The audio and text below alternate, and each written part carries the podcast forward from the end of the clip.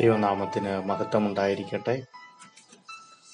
സഭാചരിത്രം നാൽപ്പത്തിരണ്ടാം എപ്പിസോഡിലേക്ക് ഏവർക്കും സ്വാഗതം. പ്യൂരിറ്റൻ സഭയുടെ വിവിധ അഭിപ്രായങ്ങളൊക്കെ കഴിഞ്ഞ ദിവസങ്ങൾ നമ്മൾ കാണുവാൻ ഇടയായി തീർന്നു ചില പ്യൂരിറ്റൻസ് പ്രസ്ബിറ്റേറിയൻ സഭാഭരണ രീതി സ്വാഗതം ചെയ്തപ്പോൾ മറ്റു ചിലർ കോൺഗ്രിഗേഷണൽ സിസ്റ്റം പ്രോത്സാഹിപ്പിച്ചു. അതിൽ വിശ്വാസികൾക്ക് തദ്ദേശീയ സഭയിൽ തുല്യ പങ്കാളിത്തമുള്ള ഒരു ഭരണഘടന വേണം എന്നൊക്കെ പറയുവാൻ ഇടയായി തീർന്നു ഈ പ്യൂരിറ്റൻസിന്റെ ഇടയിൽ തന്നെ ഒരു ആശയ ഐക്യം ഇല്ലാതെ വന്നു. മുമ്പ് ഞാൻ പറഞ്ഞതുപോലെ ചിലർ ആംഗ്ലിക്കൻ സഭയിൽ തുടർന്നുകൊണ്ട് വചനവിരുദ്ധ പ്രവണതകൾ ഇല്ലായ്മ ചെയ്യുവാൻ ശ്രമിച്ചു. അല്ലെങ്കിൽ ആംഗ്ലിക്കൻ സഭയെ ഒന്ന് ശുദ്ധീകരിക്കുവാൻ അങ്ങനെയാണല്ലോ പ്യൂരിറ്റൻസ് എന്നുള്ള പേര് വന്നത്. വേറെ ചിലർ ആംഗ്ലിക്കൻ സഭാ ഭരണത്തിൽ ഒരു മാറ്റം കൊണ്ടുവരുവാൻ ആഗ്രഹിച്ചു.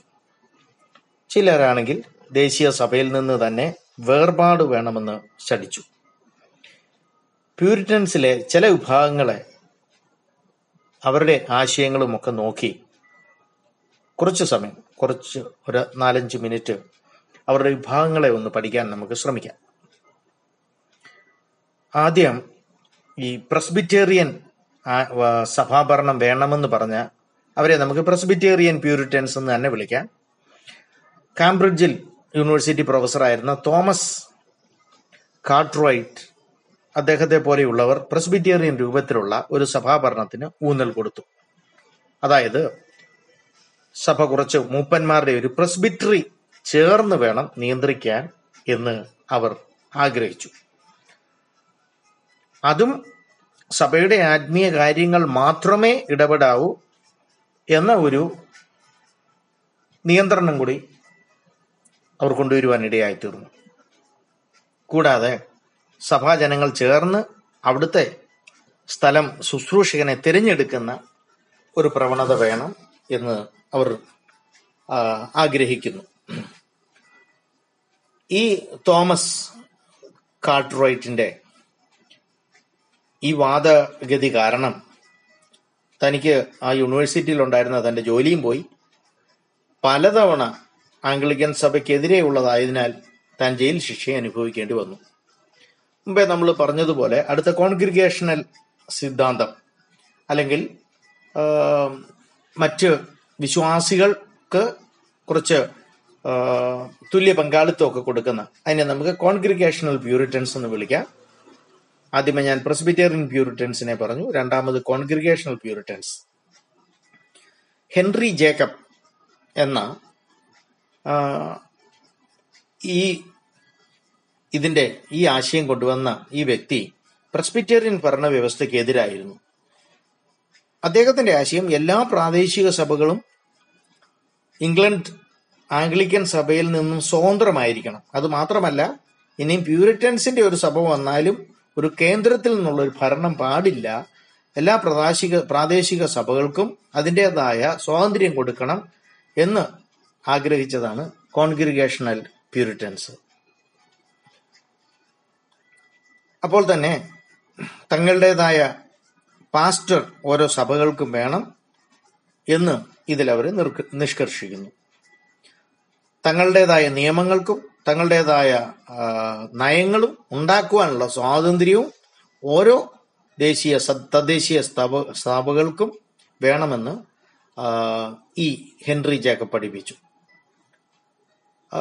ചരിത്രം നമ്മൾ കാണുന്നത് തോമസ് കാട്രോയിറ്റിനെ പോലെ ഈ ഹെൻറി ജേക്കബിനെയും അവർ ജയിലിലടച്ചു അതിനുശേഷം അവിടുന്ന് വിമോചിതനായപ്പോൾ താൻ ഹോളണ്ടിലേക്ക് പലായനം ചെയ്യുകയാണ് ചെയ്തത്.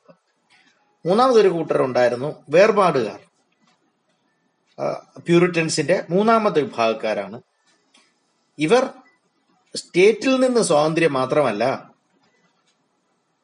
തിരഞ്ഞെടുത്ത സഭാ സംഘടനകളിൽ നിന്നും സ്വാതന്ത്ര്യം ആഗ്രഹിച്ചു. ചർച്ച് ഓഫ് ഇംഗ്ലണ്ട് അല്ലെങ്കിൽ ആംഗ്ലിക്കൻ സഭ അതാണല്ലോ സ്റ്റേറ്റ് സഭ എന്നറിയപ്പെടുന്നത്. ഞാൻ നേരത്തെ ഓർപ്പിച്ചതുപോലെ കത്തോലിക്ക സഭയിൽ നിന്ന് വലിയ വ്യത്യാസമില്ലാതെ ആചാരാനുഷ്ഠാനങ്ങളെല്ലാം അതേപോലെ തുടർന്ന പോപ്പിന്റെ കീഴിലല്ല റോമൻ കത്തോലിക്ക ബാനറിലല്ല എന്ന് മാത്രം വ്യത്യാസമേ ആംഗ്ലിക്കൻ സഭയ്ക്കുള്ളൂ. അപ്പോൾ ഈ സഭയെ ഒരിക്കലും അവർക്ക് അംഗീകരിക്കാൻ കഴിഞ്ഞില്ല.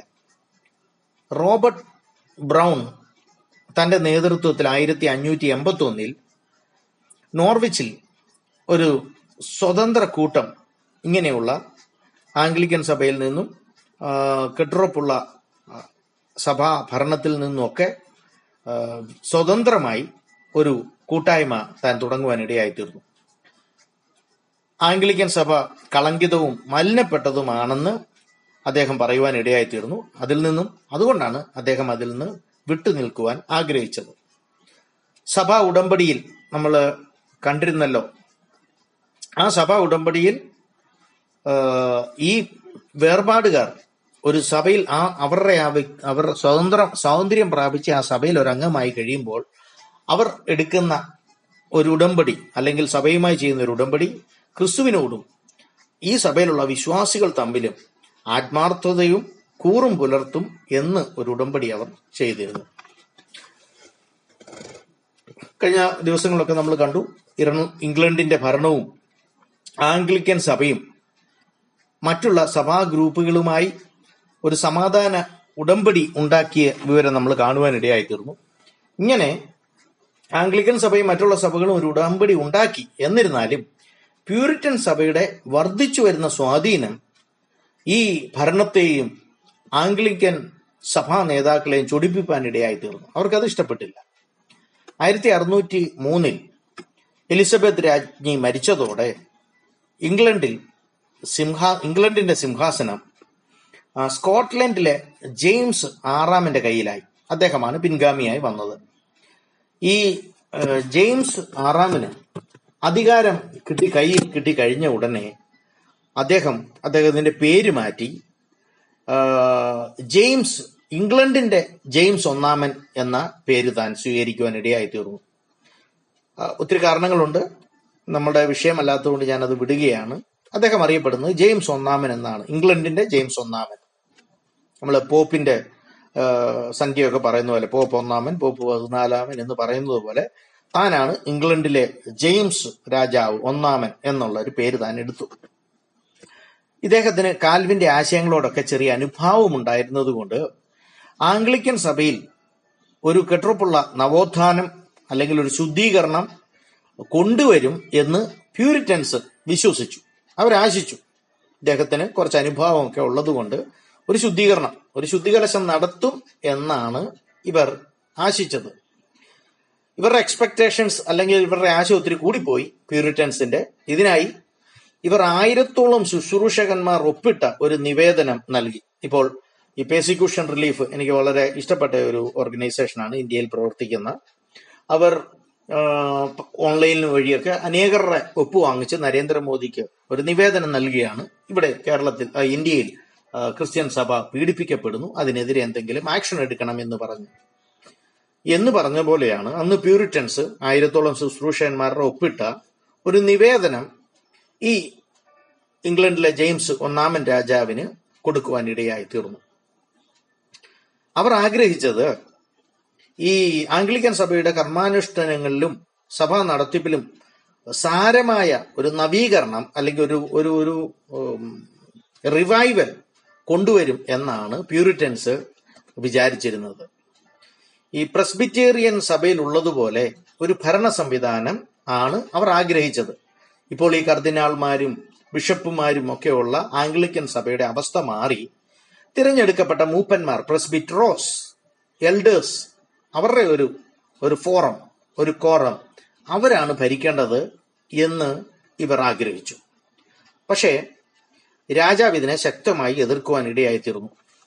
പോപ്പിന്റെ കഥകൾ നമ്മൾ പഠിച്ചതുപോലെ കർദിനാൾമാർക്ക് പദവികളും ഔദ്യോഗിക വേഷഭൂഷാദികളൊക്കെ ഉണ്ടെങ്കിൽ രാജാവിന്റെ എഴുന്നള്ളത്തിന് ഒരു എടുപ്പ് വരികയുള്ളൂ. അതുകൊണ്ടാണ് ഈ പല സ്ഥാനങ്ങളിൽ വരുമ്പോൾ ആരുടെയും സ്ഥാനം കുറയാതെ സൂക്ഷിക്കുവാൻ പലരും ശ്രമിക്കുന്നത് വ്യക്തി താല്പര്യങ്ങളാണ് എന്ന് നമുക്ക് കാണുവാൻ കഴിയും. ഈ രാജാവ് ഇതിനെ എതിർത്തു. ഈ അതോടുകൂടി രാജാവും ഈ പ്യൂരിറ്റൻ സഭാവിഭാഗങ്ങളും തമ്മിൽ ഉള്ള അകൽച്ച വളരുവാൻ ഇടയായിത്തീർന്നു. അത് മറ്റു പല പ്രശ്നങ്ങളിലേക്ക് നയിച്ചു. ഒത്തിരി പ്രശ്നങ്ങളുണ്ട്. അതൊന്നും നമുക്ക് തൊടുവാൻ സമയമില്ലല്ലോ ഈ പതിനഞ്ച് മിനിറ്റിനുള്ളിൽ. അപ്പോൾ തന്നെ ഇംഗ്ലണ്ട് ഇംഗ്ലണ്ട് ഇംഗ്ലണ്ടിലെ പാർലമെന്റിന്റെ അംഗീകാരം ഇല്ലാതെ ഈ രാജാവ് കരം ചുമത്താനുള്ള അധികാരം അദ്ദേഹത്തിന്റെ അധികാരം ഇതിനെയൊക്കെ അവർ ചോദ്യം ചെയ്യുവാനിടയായി തീർന്നു പ്യൂരിറ്റൻസ്. അപ്പോൾ ഇവർ അകലം വർദ്ധിച്ചു കഴിഞ്ഞപ്പോൾ ഓരോരോ പ്രശ്നങ്ങൾ മുമ്പോട്ട് വരുവാനിടയായിത്തീർന്നു. ഇതൊക്കെ അടിച്ചമർത്താനായി പലരെയും പ്യൂരിറ്റൻസ് സഭാവിഭാഗങ്ങളിലെ പലരെയും രാജാവ് ജയിലിൽ അടച്ചു ചിലർ നെതർലൻഡിലേക്ക് നാടുകടത്തപ്പെട്ടു. ആയിരത്തി അഞ്ഞൂറ്റി തൊണ്ണൂറ്റി മൂന്നിൽ തൊണ്ണൂറ്റി മൂന്ന് കാലഘട്ടമൊക്കെ ആയപ്പോഴത്തേക്കും ഈ പാർലമെന്റ് പ്യൂരിറ്റൻ വിശ്വാസത്തിന് തന്നെ ഭ്രഷ്ട് കൽപ്പിച്ചു. ഒരു ഉടമ്പടിയൊക്കെ ഉണ്ടായത് നമ്മൾ രണ്ട് ക്ലാസ്സിന് എപ്പിസോഡിന് മുമ്പ് കണ്ടിരുന്നു. പക്ഷേ പാർലമെന്റിൽ ആയിരത്തി അഞ്ഞൂറ്റി തൊണ്ണൂറ്റി മൂന്നിൽ ഈ പ്യൂരിറ്റൻ സ്വഭാവ വിശ്വാസത്തിന് ഭ്രഷ്ട് കൽപ്പിച്ചു. ഇത് ഈ പ്യൂരിറ്റൻ സഭാവിഭാഗത്തെ പ്രതിരോധത്തിലാക്കി. ആംഗ്ലിക്കൻ സഭാ ആരാധനയിൽ പങ്കെടുത്തില്ലെങ്കിൽ ജയിലിലടയ്ക്കും എന്ന സ്ഥിതിവിശേഷമായി. അത് കാരണം മനസ്സില്ലാ മനസ്സോടെ പലരും ആംഗ്ലിക്കൻ സഭയിൽ അംഗങ്ങളായി തുടർന്നു എന്നതാണ് ചരിത്രം നമ്മളെ പഠിപ്പിക്കുന്നത്. ഈ പീഡനവും പ്യൂരിറ്റൻ സഭാവിഭാഗങ്ങളോടുള്ള എതിർപ്പും സഹിക്ക വയ്യാതെ പലരും ഇംഗ്ലണ്ട് വിട്ട് മറ്റുള്ള രാജ്യങ്ങളിലേക്ക് പലായനം ചെയ്യുവാൻ ഇടയായി തീർന്നു. ചില സാഹചര്യങ്ങളിലൊക്കെ ഒരു മുഴുവൻ സഭാ വിഭാഗം ദേശം വിട്ടു പോയ സ്ഥിതിയൊക്കെ ഉണ്ടായിട്ടുണ്ട്. ഈ സ്ഥിതി വിഷം ഈ സ്ഥിതിവിശേഷം ഇങ്ങനെയുള്ള ഒരു അവസ്ഥ നിലനിൽക്കുമ്പോൾ തന്നെ ഒരു അംഗീകരിക്കപ്പെട്ട എന്ന് പറഞ്ഞാൽ ഓതറൈസ്ഡ് ബൈബിൾ ട്രാൻസ്ലേഷന് ഈ ജെയിംസ് ഒന്നാമൻ അനുമതി നൽകി. അദ്ദേഹം അനുമതി കൊടുത്തുകൊണ്ടാണ് അതിനെ ഓതറൈസ്ഡ് ബൈബിൾ ട്രാൻസ്ലേഷൻ എന്ന് വിളിക്കുന്നത്. ദൈവശാസ്ത്ര പണ്ഡിതന്മാരും ഭാഷാ പണ്ഡിതന്മാരും അടങ്ങിയ ഒരു കൂട്ടം ആൾക്കാരെ കൊണ്ടാണ് ഈ ട്രാൻസ്ലേഷൻ നടത്തിയത്. ഒരു പുതിയ ബൈബിൾ അങ്ങനെ ആയിരത്തി അറുന്നൂറ്റി പതിനൊന്നിൽ അവർ ഉണ്ടാക്കിയെടുത്തു. പൂർണ രൂപത്തിൽ പഴയ പുതിയ നിയമങ്ങൾ അടങ്ങിയ ഇംഗ്ലീഷ് ഭാഷയുടെ നല്ല ഒരു ഭാഷാന്തരം ഉണ്ടായി. ഇതാണ് കിങ് ജെയിംസ് വേഷൻ എന്നറിയുന്നത്. ഈ ജെയിംസ് ഒന്നാമന്റെ കാലത്ത് അംഗീകരിക്കപ്പെട്ട ആ ബൈബിളാണ് ഓതറൈസ്ഡ് കിങ് ജെയിംസ് വേഷൻ എന്നറിയപ്പെടുന്നത്. ഇതെന്താ എടുത്തു പറയുന്നത്? കഴിഞ്ഞ ദിവസം നമ്മൾ മറ്റുള്ള ബൈബിളുകളെ കുറിച്ചൊക്കെ ഹോളണ്ടിലൊക്കെ ഉണ്ടായിരുന്ന ആ ബൈബിളുകളെ കുറിച്ചൊക്കെ നമ്മൾ കാണുവാൻ ഇടയായിത്തീർന്നു ടിൻഡൽ ബൈബിൾ. ടിൻഡൽ ബൈബിളൊക്കെ വായിച്ചിട്ടുള്ളവർക്ക് അറിയാം നമുക്കൊന്നും മനസ്സിലാകത്തില്ല. ഒരു അക്ഷരങ്ങളും ആ, വാക്കുകളൊക്കെ നമുക്ക് വളരെ വലിയ ബുദ്ധിമുട്ടായിട്ട് തോന്നും വായിച്ചെടുക്കാൻ. അപ്പോൾ ഈ ബൈബിൾ ജെയിംസ് ഒന്നാമൻ ആ കാലയളവിൽ ആ അംഗീകരിച്ച ഓതറൈസ് ചെയ്ത ആ ബൈബിളാണ് ഓതറൈസ് കിങ് ജെയിംസ് വേഷൻ. ഈ വേഷൻ അല്ലെങ്കിൽ ഈ authorise King James version English ഭാഷയ്ക്ക് തന്നെ ഒരു പുതുജീവൻ നൽകി എന്ന് വേണമെങ്കിൽ പറയാം. കാരണം മോഡേൺ ഇംഗ്ലീഷുമായിട്ട് വളരെ എന്ന് പറഞ്ഞാൽ ഇന്നത്തെ മോഡേൺ ഇംഗ്ലീഷിനെ ഇത് ഒത്തിരി സ്വാധീനിച്ചു എന്ന് തന്നെ നമുക്ക് പറയാം. ഇക്കാലയളവിലാണ് ആംഗലേയ ഭാഷയിൽ ഈടിറ്റ കൃതികൾ ഉണ്ടാകുവാൻ ഇടയായി തീർന്നത്. നമ്മൾ പല പുസ്തകങ്ങളൊക്കെ വായിച്ചിട്ടുണ്ടല്ലോ John Bunyan John Milton William Shakespeare. ഇങ്ങനെ ഒട്ടനവധി പേർ ഈ കിങ് ജെയിംസ് വേഷൻ അല്ലെങ്കിൽ ഓതറൈസ് കിങ് ജെയിംസ് വേഷനിലെ ഇംഗ്ലീഷ് വാക്കുകളുടെ ഉപയോഗം പലതും ഇവർ കടമെടുത്തിട്ടുണ്ട്. കാരണം ഈ ബൈബിൾ മാർട്ടിൻ ലൂതറിന്റെ കൂട്ടോ വിക്ലിഫിന്റെ കൂട്ടോ ടിൻഡലിന്റെ കൂട്ടോ ഓടിപ്പോയി രഹസ്യത്തിൽ ഇരുന്ന് പേടിച്ചിരുന്ന് ചെയ്തതല്ല. ഒരു കൂട്ടം ഭാഷാ പണ്ഡിതന്മാരും ദൈവശാസ്ത്ര പണ്ഡിതന്മാരും ചേർന്ന് രാജാവിന്റെ അനുമതിയോടെ എല്ലാ സൗകര്യങ്ങളോടും ചെയ്തെടുത്ത സമയമെടുത്ത് ചെയ്തെടുത്ത ഒരു വേഷനാണ് കിങ് ജെയിംസ് വേഷൻ. ഇന്നും പലരും ഈ King James version K J B വേഷനാണ് ഉപയോഗിക്കുന്നത് എന്ന് നമ്മൾ മറക്കുന്നില്ലല്ലോ. അപ്പോൾ ഞാൻ പറഞ്ഞത് ഈ ആംഗലേയ ഭാഷയിൽ ഇത് ഒരു പുതു ജീവൻ ഒരു പുതിയ ചൈതന്യം നൽകുവാനിടയായി തീർന്നു അതിലെ വാക്കുകൾ ഈ ബൈബിളിൽ ഉപയോഗിച്ചിരിക്കുന്ന ഭാഷാ പണ്ഡിതന്മാർ കിങ് ജെയിംസ് വേഷനിൽ കൊണ്ടുവന്ന വാക്കുകളാണ് പലരും അവരുടെ സാഹിത്യത്തിൽ ഉപയോഗിക്കുവാൻ ഇടയായത് എന്നാണ് നമുക്ക് കാണുവാൻ കഴിയുന്നത്. എന്റെ സമയം അവസാനിക്കുകയാണല്ലോ. ഈ ജെയിംസ് ഒന്നാമന്റെ പിൻഗാമികളും ഈ കുഴഞ്ഞു മറിഞ്ഞ മതവിഭാഗങ്ങൾ കൈകാര്യം ചെയ്യാനുള്ള നയതന്ത്ര പരിജ്ഞാനമോ രാഷ്ട്രീയ നൈപുണ്യമോ ഇല്ലാത്തവരായിരുന്നു. കാലം കുറച്ചു കഴിഞ്ഞപ്പോൾ പ്യൂരിറ്റൻസ് ഈ പാർലമെന്റിൽ സ്വാധീനം നേടി. രാജാവിനെതിരെ അന്നുണ്ടായിരുന്ന പണക്കാരായ കച്ചവടക്കാര് ഉന്നത കുലജാതന്മാർ ഇവരുടെയൊക്കെ സഹായം ഇവർക്ക് ലഭിച്ചിരുന്നു പ്യൂരിറ്റൻസിന് അങ്ങനെ ചാൾസ് ഒന്നാമൻ അർമീനിയക്കാരനായ വില്യം ലൗഡിനെ കാൻഡർബെറി ആർച്ച് ബിഷപ്പായി ആർക്ക് ബിഷപ്പായി ആക്കിയപ്പോൾ ഈ പ്യൂരിറ്റൻസ് അവർക്ക് നേരെയുള്ള വലിയ ഒരു വെല്ലുവിളിയായി അവഹേളനയായി ഇതിനെ കാണുവാൻ ഇടയായി തീർന്നു. ഇതിന് ചില കാരണങ്ങളുണ്ട്. നമുക്ക് സമയമില്ലല്ലോ. പതിനഞ്ച് മിനിറ്റ് എന്റെ കഴിഞ്ഞു.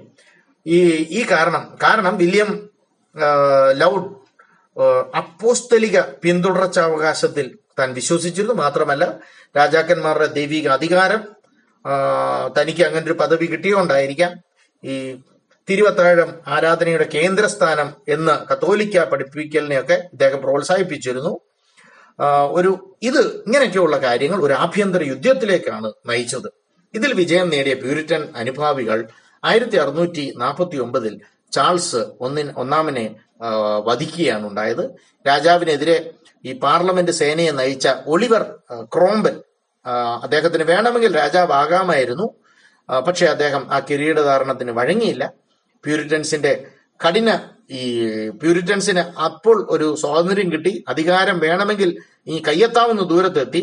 പക്ഷേ ഈ പ്യൂരിറ്റൻസിന്റെ കഠിനമായ ജീവിത ചിട്ടകൾ ഈ പലരും ഇംഗ്ലണ്ടിലെ പലരും എതിർത്ത് ചാൾസ് രണ്ടാമനെ കിരീടധാരിയാക്കി അദ്ദേഹം വീണ്ടും ആംഗ്ലിക്കൻ സഭയിൽ ഈ എപ്പിസ്കോപ്പസി കൊണ്ടുവരുവാൻ ഇടയായി തീർന്നു നമ്മുടെ സമയം അതിക്രമിച്ചിരിക്കുന്നു. ദൈവം എല്ലാവരെയും അനുഗ്രഹിക്കട്ടെ.